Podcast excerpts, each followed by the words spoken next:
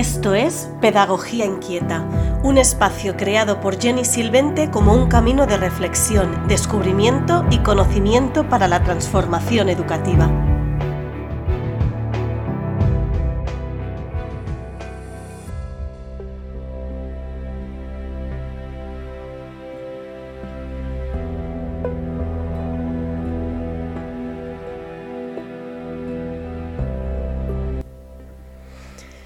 Hola, bienvenida y bienvenido, persona inquieta, a un nuevo episodio del podcast Pedagogía Inquieta.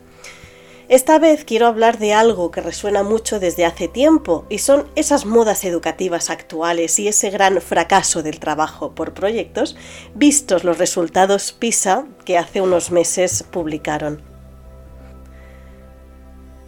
Para quienes no lo sepan, PISA son las siglas del Programa Internacional para la Evaluación de Estudiantes, una iniciativa de la OCDE que cada tres años mide el rendimiento académico de los estudiantes de 15 años en distintas áreas como lectura, matemáticas y ciencias.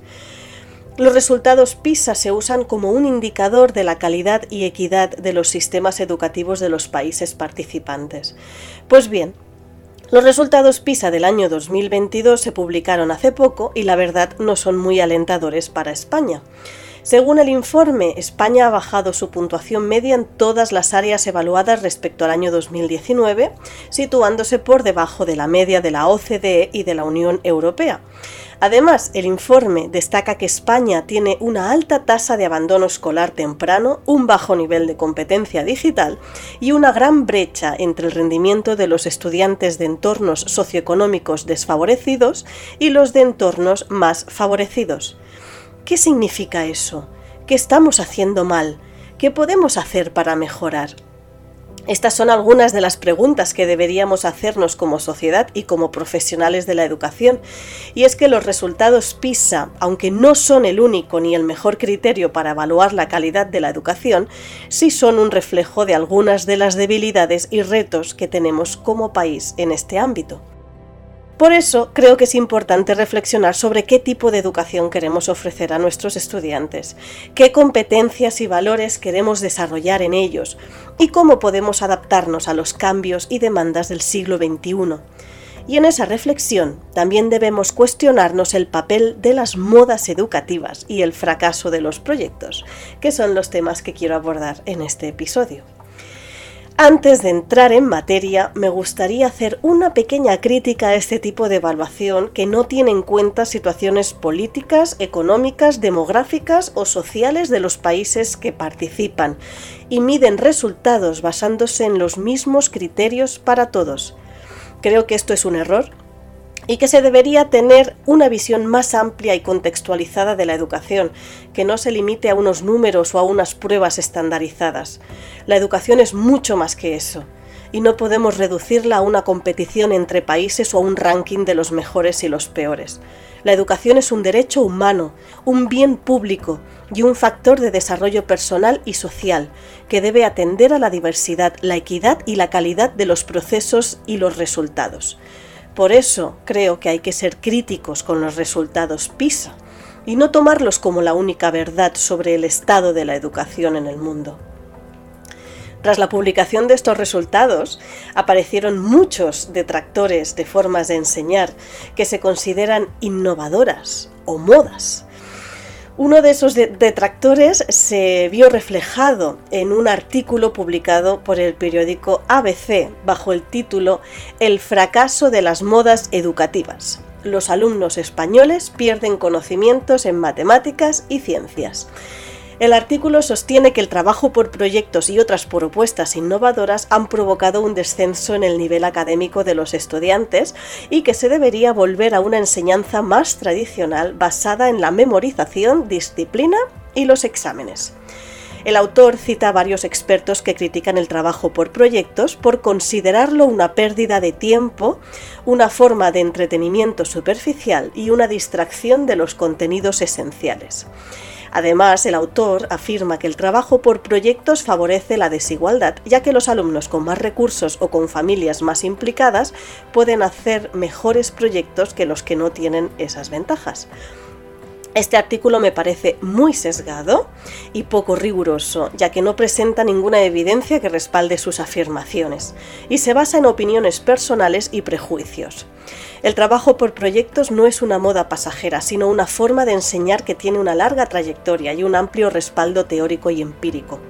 El trabajo por proyectos no implica renunciar al conocimiento, sino construirlo de forma significativa y aplicada, partiendo de la realidad y de las motivaciones de los alumnos.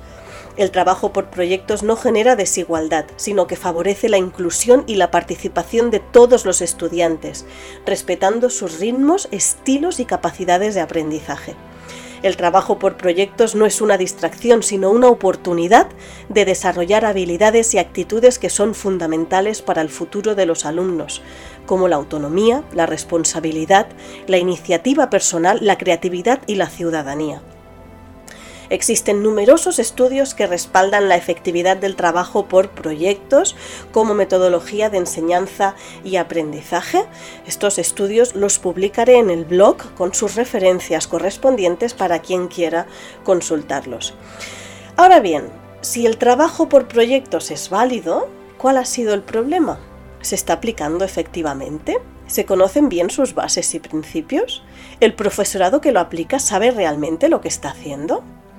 Y he empezado hablando del trabajo por proyectos porque ha estado el punto de mira en el mundo educativo y ha generado muchas discrepancias, pero me podría referir a muchas otras formas de trabajar en las escuelas que se consideran modas y que consideran que los niños y las niñas solamente juegan, pierden el tiempo y no aprenden. Hablemos pues de ambientes, espacios de aprendizaje, microespacios, rincones, laboratorios, etc. Trabajar por espacios de aprendizaje, para que quede claro, significa organizar el aula y el centro educativo de forma que se creen ambientes propicios para el desarrollo de las diferentes competencias y capacidades de los alumnos y alumnas. Los espacios de aprendizaje no solo son lugares físicos, sino también contextos sociales, emocionales e intelectuales que favorecen la interacción, la experimentación, la investigación y la creatividad. Trabajar por espacios de aprendizaje implica romper con la rigidez de la distribución tradicional del aula y ofrecer a los alumnos diversas opciones y recursos para que puedan elegir cómo, dónde y con quién aprender, según sus intereses, necesidades y estilos. Además, trabajar por espacios de aprendizaje permite al profesorado observar, orientar y evaluar el proceso de aprendizaje de cada criatura de forma individualizada y personalizada Aquella forma de hacer escuela que se salga de lo más tradicional siempre ha generado revuelo e inquietudes y sobre todo preocupación porque aprendan a leer y escribir, como si fuera lo único necesario en esta vida, como si estuviéramos todavía en la época de la revolución industrial que es donde, queridos oyentes, se quedó la esencia del sistema educativo por si alguien todavía no lo sabe. Empezaré por estos espacios de aprendizaje e iré alcanzando los proyectos, ya que considero que es la evolución según la etapa educativa y nivel de desarrollo de las niñas y los niños. Desde hace unos años aparecieron en las escuelas una nueva forma de organización conocida como ambientes, los ambientes es algo muy grande y complejo, que se basa, como he dicho anteriormente, en una estructura generadora de conocimientos, donde la competencia de aprender a aprender es la principal protagonista. Bajo este paradigma, la persona adulta cambia su rol de enseñante por el de facilitadora de procesos, lo que quiere decir que no se trata tanto de transmitir conocimientos, sino de favorecer que el espacio y las acciones que en él se dan generen situaciones de aprendizaje que lleven a las criaturas a conquistar ese aprendizaje. Esta forma de hacer no surge de la nada, sino que se inspira en siglos de pedagogía activa, que pone al alumno y a la alumna en el centro del proceso de enseñanza-aprendizaje. Ahora bien, no quiere decir que todas las escuelas que dicen que trabajan por ambientes lo estén haciendo bajo esta conciencia de lo que realmente quiere decir trabajar por ambientes, bajo este paradigma de conocer realmente los momentos evolutivos y generar situaciones que realmente hagan surgir el aprendizaje. El trabajo por ambientes es una propuesta pedagógica que se basa en la evidencia científica de que los niños y las niñas aprenden mejor cuando interactúan con su entorno, con sus pares y con adultos significativos. También hay algunos estudios que avalan este tipo de trabajo que por supuesto los dejaré en el blog para quien quiera profundizar más. Pero vuelve a pasar lo mismo. Por alguna razón, en algunos contextos, esta forma de trabajar no funciona, entre comillas. O eso es lo que consideran las profesionales que lo llevan a cabo. Hay un requisito indispensable para poder llevar a cabo este tipo de pedagogía, y es una transformación personal y de mirada. No servirá de nada transformar el espacio y empezar a trabajar por ambientes, si la persona adulta que acompaña a las criaturas sigue pensando que debe de aprender cosas, que si no las explica no las aprenderán. Aquí, si os fijáis, volvemos a la idea del ego del maestro, no como algo negativo, sino como algo que da seguridad y tranquiliza, aunque solamente es superficialmente, porque ya lo sabemos, que aprendemos mejor cuando descubrimos las cosas por nosotros mismos, que no cuando nos las explican. Pero en educación están muy consolidados los destripes o spoilers.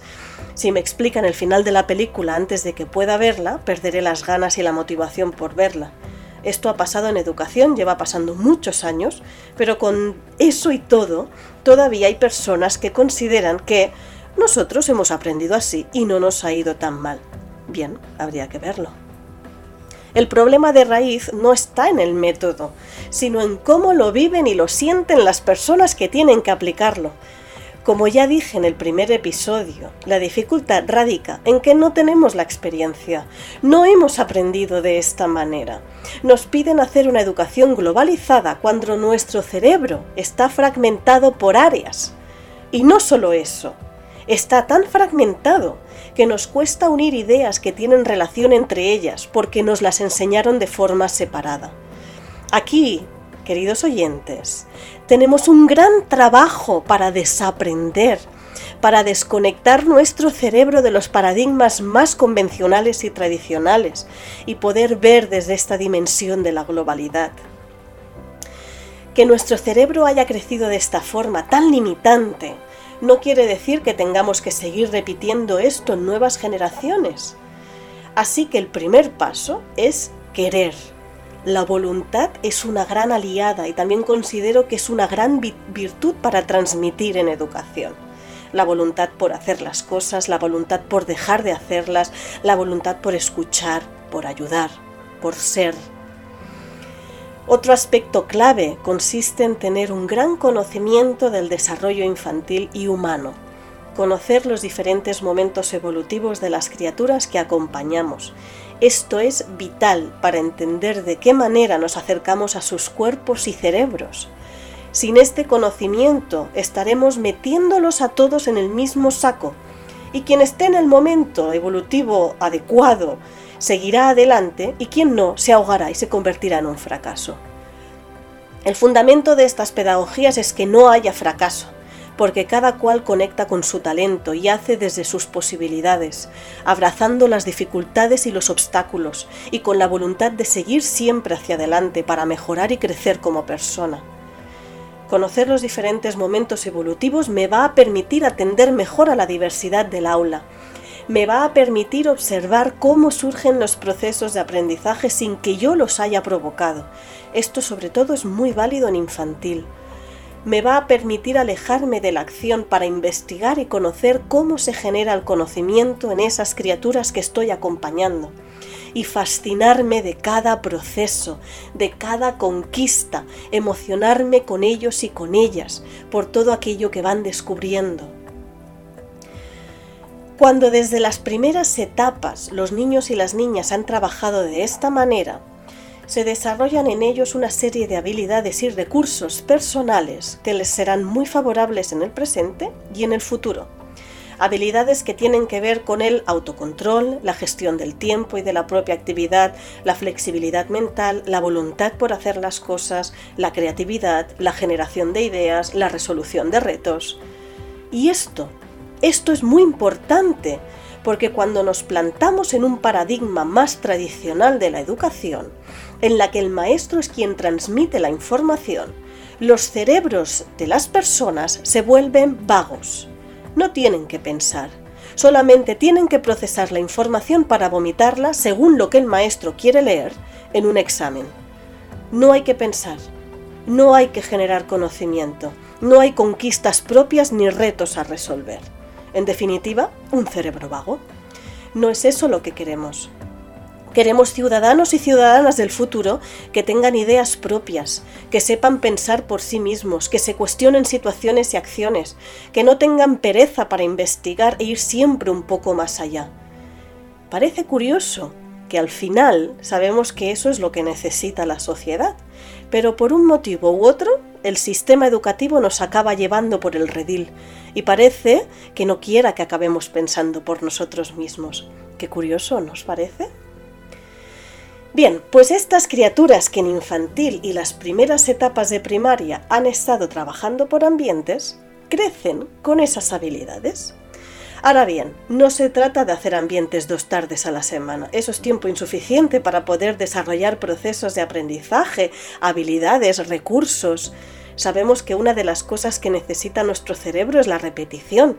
Aprendemos mejor cuando tenemos oportunidades de repetir, consolidar, relacionar y transferir lo que hemos aprendido, ya que esto facilita la consolidación de la memoria a largo plazo. Así que estamos hablando de una estructura diaria que nos permita trabajar así, para así aprender a pensar, a construir ideas, a relacionarlas entre sí, a resolver retos y conflictos y problemas que nos vayan surgiendo. Esto no son dos sesiones de ambientes a la semana, señores. Bien, siguiendo con el hilo, estas criaturas crecen con estas habilidades que han podido consolidar a lo largo de toda la primaria, combinando diferentes estrategias pedagógicas de acuerdo con su momento evolutivo y forma de aprender. Y llegan a la secundaria, donde se encuentran con los proyectos. Sí, yo hablo de proyectos a partir de los 12-14 años. ¿Por qué?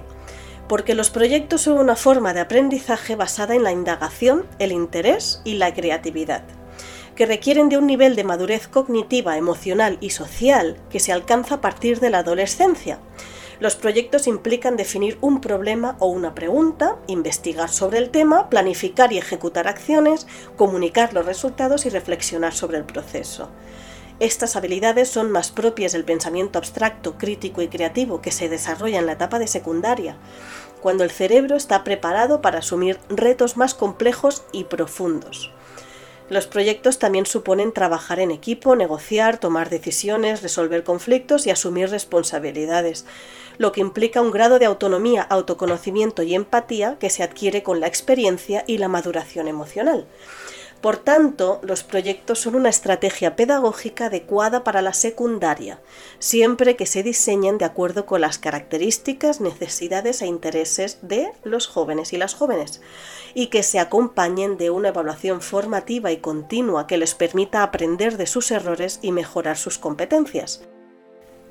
Fijaros en la cantidad de habilidades que se necesitan para poder trabajar de esta manera pero como siempre hemos querido adelantar cosas y nos ponemos a trabajar por proyectos desde infantil.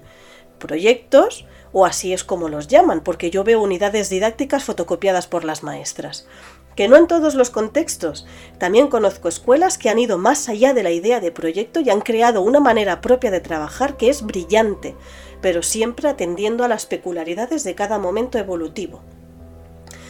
Si hacemos las cosas bien, si ofrecemos a cada etapa lo que realmente necesita, llegaremos a la excelencia de aplicación de estos métodos que les llaman innovadores, pero que llevan un largo recorrido en el mundo de la pedagogía. Pero ese es el problema, que corremos, que tenemos prisa, que queremos que aprendan, que tengan experiencias. Pero las criaturas tienen toda una vida por delante, toda una vida para conquistar. Bailemos a su ritmo y compás y dejemos nuestro ego a un lado que no les favorece en nada. Es una frustración constante que una persona te esté exigiendo y espere cosas de ti a las que no puedes llegar porque tu cerebro, tu cuerpo, tu alma todavía no están preparadas. Qué importante reflexión no solamente para el profesorado, también para las familias como esas que denuncian a los centros educativos porque en segundo de primaria están empezando a leer y escribir y claro, van muy atrasados sus hijos y hijas. ¿Y cuál es el problema? es realmente cuando están preparados. No quiere decir que antes no se hagan cosas, pero son diferentes porque preparan el cuerpo y el cerebro para leer y escribir. Yo quiero saber cuál es esa escuela que empieza el proceso de lectoescritura en segundo de primaria. Quiero darles un abrazo y las gracias en nombre de la infancia.